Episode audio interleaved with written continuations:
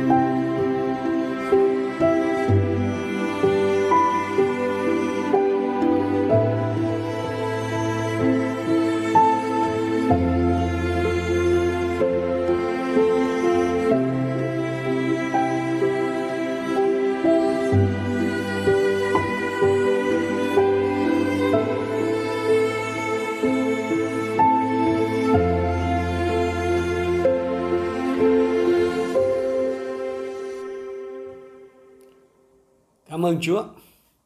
Xin chào hết thảy anh chị em. Hôm nay là ngày thứ 40 của chương trình à, tiếp sức mùa dịch Plus. À, chúng ta cứ đi và nó sẽ khắc đến. Chúng ta không bao giờ nghĩ được là mình sẽ có 80 ngày tiếp sức mùa dịch. Ừ, nhưng mà trong ơn của Chúa thật mình đã đi. À, hôm nay thì chúng ta sẽ tiếp tục những cái câu còn lại của chương 20 sách uh, Khải Huyền. Trước hết là chúng ta xem uh, câu 4. Tôi thấy các ngai và những người ngồi trên ngai được ban cho quyền xét xử. Tôi cũng thấy linh hồn của những người bị chết chém vì làm chứng cho Đức Chúa Giêsu và lời Đức Chúa Trời và linh hồn của những người không thờ lại con thú cùng hình tượng nó, không nhận dấu của con thú trên trán hoặc trên tay mình. Những người ấy đều được sống lại và trị vì với đấng Christ một nghìn năm. Có hai cái thành phần được đề cập ở đây, anh xem. Một là đã ngồi trên ngai và có quyền xét xử, và hai là những cái người tử đạo ở trong cái kỳ đại nạn, tức là cả cái những người tử đạo vì chứng đạo và những người tử đạo vì tin đạo thì cái thành phần đầu tiên là những cái đốc nhân thật những người đã được cất lên trước cái kỳ đại nạn, khác biệt so với cái thành phần sau là những người à, cái khác biệt mà, mà mà của những người đầu với những người sau đó đó là cái quyền phán xét. Cái điều này ứng nghiệm với những gì mà à, sứ đồ Phaolô đã nói ở trong Corinto thứ nhất chương 6 câu 2 và câu 3 anh em không biết các thánh đồ sẽ xét xử thế gian sao? Anh em không biết chúng ta sẽ xét xử các thiên sứ sao?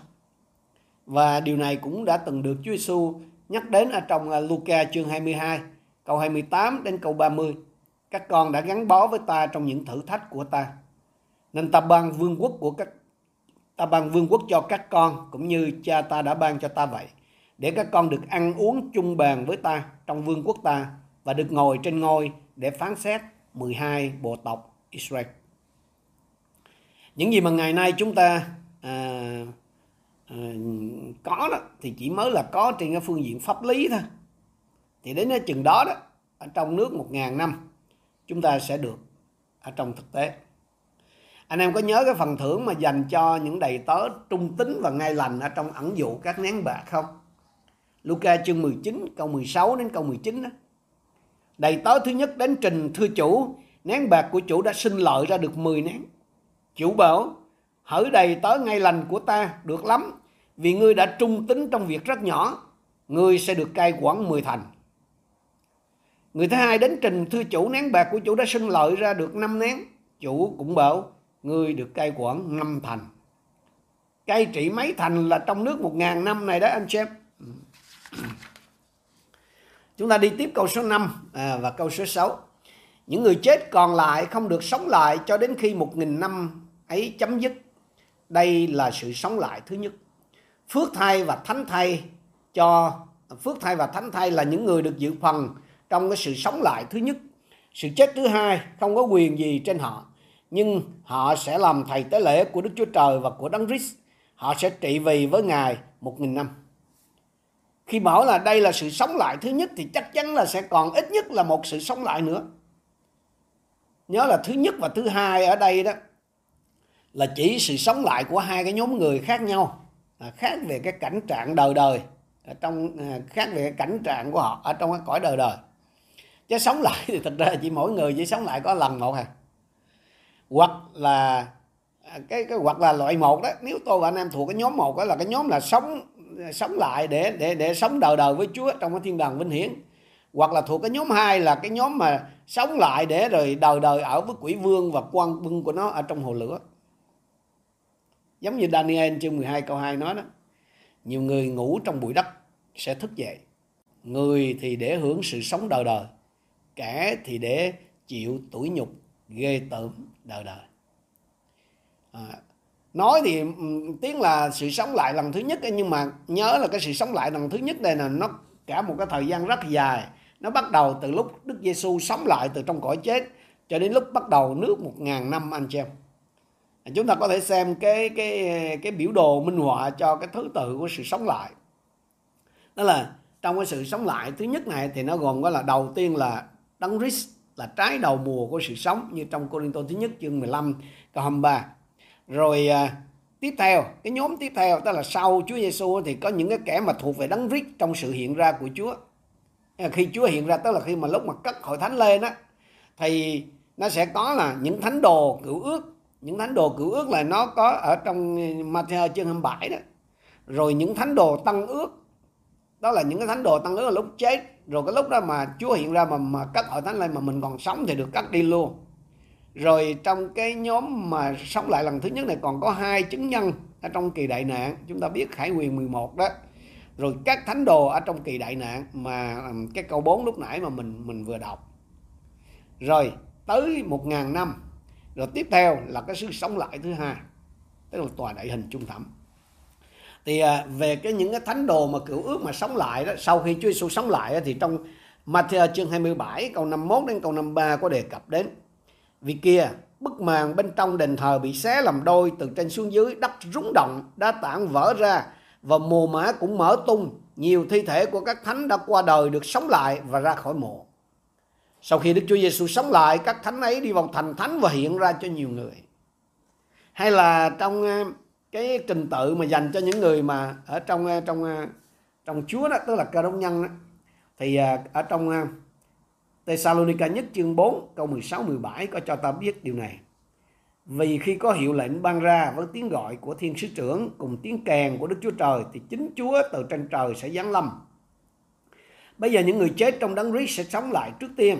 Kế đến chúng ta là những người đang sống mà còn ở lại sẽ cùng được cất lên với những người ấy trong đám mây để gặp Chúa tại không trung và chúng ta sẽ ở với Chúa mãi mãi. Đây là cái thời điểm mà à, Chúa hiện ra ở trên không trung để rước hội thánh đi không phải là lúc Chúa tay lầm. à, anh chị em nhớ rằng cái chính cái lẽ thật về sự sống lại đó là cái điểm trọng yếu cái điểm nhấn đó, ở trong cái niềm tin cơ đốc đây là cái điều mà khiến cho người tin Chúa không có bi lụy không có tuyệt vọng khi phải mất mát người thân hoặc là khi phải đối diện với những sự bất hại, đe dọa vì cái niềm tin nơi Chúa, hoặc là khi phải lao nhọc, lao vào trong những cái nơi chốn hiểm nguy để phục vụ cộng đồng. Như nhiều đầy tớ Chúa, con dân Chúa trong cái cơn đại dịch này. Cho nên chết mà đối với người tin Chúa nó không bao giờ là vĩnh biệt, mà chỉ là tạm biệt thôi. Chúng ta đi tiếp. À bây giờ, tức là câu số 11 đó, anh chị em bây giờ tôi thấy một ngai lớn và trắng với đấng ngồi trên ngai trước mặt ngài trời đất đều trốn hết, không còn tìm thấy chỗ nào cho chúng. Đây là cái quan cảnh tòa đại hình trung thẩm mà tôi gọi là bạch tòa đây, hay là bạch án đây, dành cho tất cả những người chết chưa được sống lại trong lần sống lại thứ nhất, câu 12 cho đến câu 15 tôi thấy những người chết cả lớn lẫn nhỏ đều đứng trước ngai và các sách được mở ra. Một sách khác là sách sự sống cũng được mở những người chết bị phán xét tùy theo công việc họ làm, căn cứ trên những điều đã ghi trong các sách ấy. Biển giao lại những người chết mình chứa, sự chết và âm phủ cũng giao lại những người chết mình chữ. Mỗi người sẽ bị phán xét tùy theo công việc mình đã làm. Rồi sự chết và âm phủ bị ném xuống hồ lửa. Hồ lửa là sự chết thứ hai.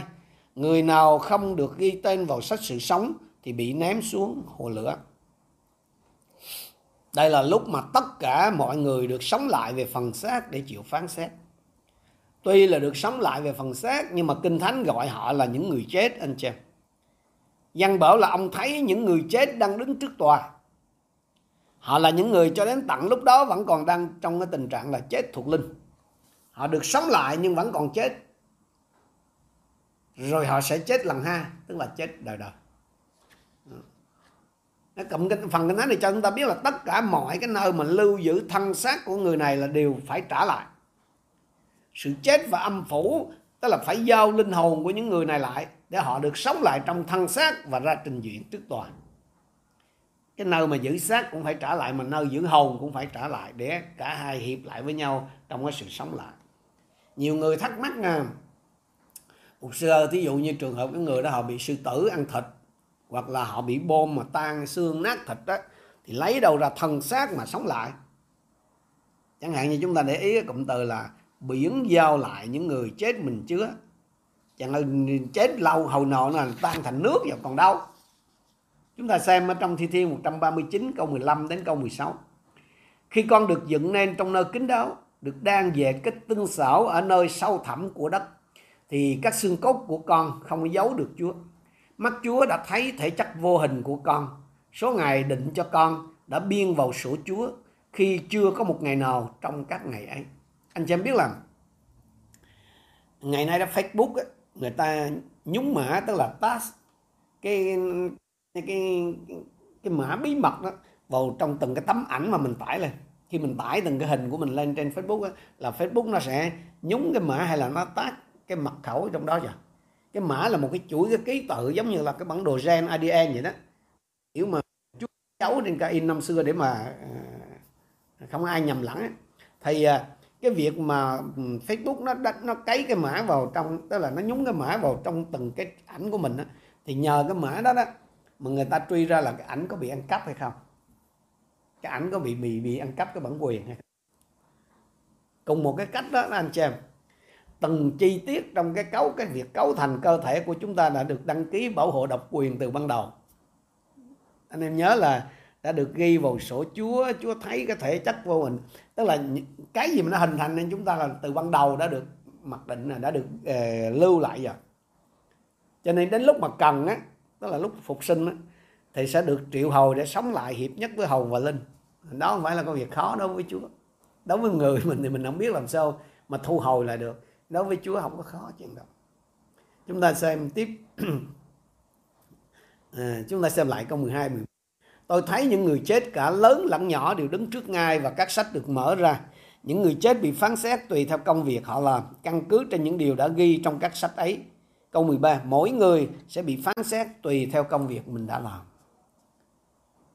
cũng như ban thưởng cho cơ đốc nhân á, tùy theo cái mức độ trung tính tức là tùy theo cái khả năng sinh lợi thế nào ấy thì ở đây người ta cũng bị xử phạt là tùy theo công việc họ đã làm. Tức là có các cái mức cao thấp nặng nhẹ khác nhau. Dù là cùng bị ném xuống hồ lửa đó nhưng mà có những cái mức khác nhau. Ừ, chúng ta không biết rõ ràng cái chuyện đó nhưng mà có một cái điều rất rõ là khi mà xét xử họ tùy theo cái công việc họ đã làm thì thì nó sẽ có cái phân định về cái bản án ở trong đó. Cái cuộc của mọi cái sự à, của mọi cái tội lỗi và cái sự phản nghịch chống lại thẩm quyền và sự thánh khiết của Đức Chúa Trời toàn năng ấy, là được định cư vĩnh viễn ở trong hồ lửa. Chỉ những ai mà có tên ở trong sách sự sống mới thoát được án phạt khủng khiếp này mà thôi. Đó là tên của những cái người mà khi còn sống trên đất, họ đã tiếp nhận cái sự thương xót của ân điển, Đức Chúa Trời bởi đức tin. Và theo như lời của chính Chúa Giêsu đó, thì hồ lửa, cái chủ đích là không phải dành cho con người, mà là dành cho quỷ vương và quan quân của nó. Nhưng mà con người lại chọn đi vào đó. Chúa nói ở trong Matthew ờ, chương 24 25 câu 41 là hỡi những kẻ bị nguyền rủa, hãy lui ra khỏi ta. Đi vào lửa đời đời đã chuẩn bị sẵn cho quỷ vương và những quỷ sứ của nó. Hồ lửa không có dành cho con người. Vậy mà con người lại chọn đi vào đó. Chúng ta đi tiếp một cái chi tiết cuối trong cái sự phán xét đời đời. Câu số 14 rồi sự phán, rồi sự chết và âm phủ bị ném xuống hồ lửa. Hồ lửa là sự chết thứ hai. Đây là cái điều Phaolô đã nói đó, anh chị em. Đó là kẻ thù cuối cùng bị hủy diệt là là sự chết. Cô-rin-tô thứ nhất chương 15 câu 26 như vậy sự chết và âm phủ cũng là những hữu thể linh, những cái thiên sứ tối tâm anh chị em có còn nhớ khi chiên con mở cái ấn thứ tư ra không? Khải quyền chương 6 câu 8 tôi nhìn xem kia là một con ngựa xanh xám người cỡ ngựa tên là sự chết và âm phủ theo sau nó. Chúng được quyền trên một phần tư đất để giết bằng gươm giáo, đói kém, dịch bệnh và các thú dữ trên đất. Sự chết nó vừa là một cái tình trạng chấm dứt cái sự sống của con người khi linh hồn lìa khỏi xác. Nhưng mà mặt khác, sự chết còn là một cái hữu thể linh, một cái thiên sứ tối tâm, một cái tay sai của Satan, chuyên lấy mạng hay là lấy hồn của của những người không tin thờ Chúa Giêsu người Việt gọi cái tay này là thần chết hay là linh sự chết đó, anh chị còn âm phủ đó vừa là cái nơi giam giữ linh hồn người chết sau khi Chúa Giêsu sống lại thì thì thì là giam giữ linh hồn kẻ ác thôi. Sự chết vừa là cái à, âm phủ vừa là nơi giam giữ linh hồn của của kẻ ác mà vừa là một hữu thể linh cũng là một thiên sứ tối tâm là tay sai của Satan chuyên đi cặp với thần chết đó, để đưa hồn của của cái kẻ chết vào chỗ tạm giam. Người Việt gọi cái tay này là Diêm Vương. Nhớ là Diêm Vương chứ không phải là ngạ quỷ hay là dạ, ờ, quỷ dạ xoa nha. Hãy để ý cái điều mà Chúa Giêsu nói ở trong văn chương 8 câu 51 thật ta bảo thật các người nếu người nào giữ lời ta thì sẽ không bao giờ thấy sự chết trong nguyên văn đó là thật ta bảo thật các người. nếu người nào giữ lời ta thì sẽ không bao giờ thấy thần chết. Như vậy là cả hai tà linh thần chết và diêm vương. Tức là trong trong bản kinh thánh mình gọi là là sự chết và âm phủ. Khi xong nhiệm vụ thì cũng bị gì? Bị quăng xuống hồ lửa, thọ hình cũng giống như chủ của nó. Như vậy, cái sự sống đời đời đó, cái sự sống ở đời sau đó là chuyện hiển nhiên, quý vị. Vì con người là một cái hữu thể linh, nên chắc chắn là sẽ tồn tại đời đời. Hoặc là đời đời, hoặc là sống đời đời với Chúa ở trong cái vương quốc bình hiển hoặc là chết đời đời. Chết nhưng mà là sống. Sống cùng với quỷ vương và quan quân của nó ở trong cái, cái lửa khổ hình. Câu số 15 nói rằng là người nào không được ghi tên vào sách sự sống thì bị ném xuống hồ lửa. Cái câu kinh thánh này nói riêng và cả kinh thánh nói chung không phải được viết ra là nhằm hù dọa người ta mà là để cho người ta chọn lựa chọn thiên đàng hay là chọn quả ngục nếu khi còn trên đất này mà tôi và quý vị chọn tin nhận Đức Giêsu con Đức Chúa Trời làm cứu Chúa của riêng mình và cậy ơn Chúa để sống một cái đời tinh kính theo như lời Chúa phán dạy ấy, thì khi ngày đến quý vị sẽ được tiếp rước một cách đàng hoàng vào trong nước vinh hiển. Còn nếu khi còn sống ở trên đất này mà quý vị từ chối không tin nhận Đức Giêsu làm cứu Chúa và làm Chúa chắc chắn là trong ngày phán xét quý vị sẽ phải nhận lấy cái án phạt trong lửa khổ hình đời đời, kiếp kiếp mà thôi. Hay như lời của Chúa Giêsu thì lửa đời đời là chuẩn bị cho quỷ vương và những quỷ sứ của nó, chứ không phải dành cho quý vị. Đừng có chọn vào đó. Quý vị có nghe lời cảnh báo của Chúa không? Xin chúng ta cùng đến với Chúa trong sự cầu nguyện. Chúa ơi, chúng con cảm ơn Ngài vì sự mặc khải của Ngài về những gì sẽ xảy ra cho con loài người chúng con ở kỳ tương lai, hoặc là chúng con được à, ở cùng Chúa ở trong nước vinh hiển. Nếu ở đời này, chúng con bằng lòng tiếp nhận con Ngài, Đức Chúa Giêsu Christ làm cứu Chúa của cuộc đời mình. Và chúng con sẽ bị quăng vào hồ lửa đời đời. Nếu ở đời này, chúng con từ chối con của Ngài là Đức Chúa Giêsu Christ làm Chúa và làm cứu Chúa con cầu xin Chúa thức tỉnh hết thảy mỗi một chúng con là những người nghe hôm nay. Để ai nấy trong chúng con, một là giữ vững điều mình đã tin. Nếu chúng con là người đã tiếp nhận Đức Giêsu làm cứu Chúa. Xin giúp đỡ chúng con sống đời tinh kính và trông đợi sự tái lâm của Chúa. Để chúng con được vui hưởng sự hiện diện đầy vinh hiển của Ngài ở trong cõi lai xanh viên miệng nếu quý vị thân hữu của chúng con là người chưa biết Ngài hoặc là chưa đã có cơ hội tiếp nhận Ngài làm cứu Chúa thì Chúa Giêsu ơi, con kêu xin Ngài. Qua thánh linh của Ngài xin ban cho quý thân hữu của chúng con có một cái tấm lòng ăn năn, nhận biết tội lỗi của mình, trở lại cùng Chúa như là về lại cùng Cha để đón nhận ơn cứu rỗi, ơn thương xót từ nơi Chúa. Để hình phạt ở trong lửa đời đời, ở cõi tương lai họ không phải gánh chịu. Con cảm ơn Ngài. nguyện xin sự bình an của Chúa ở cùng với hết thảy quý ông bà anh chị em của chúng con.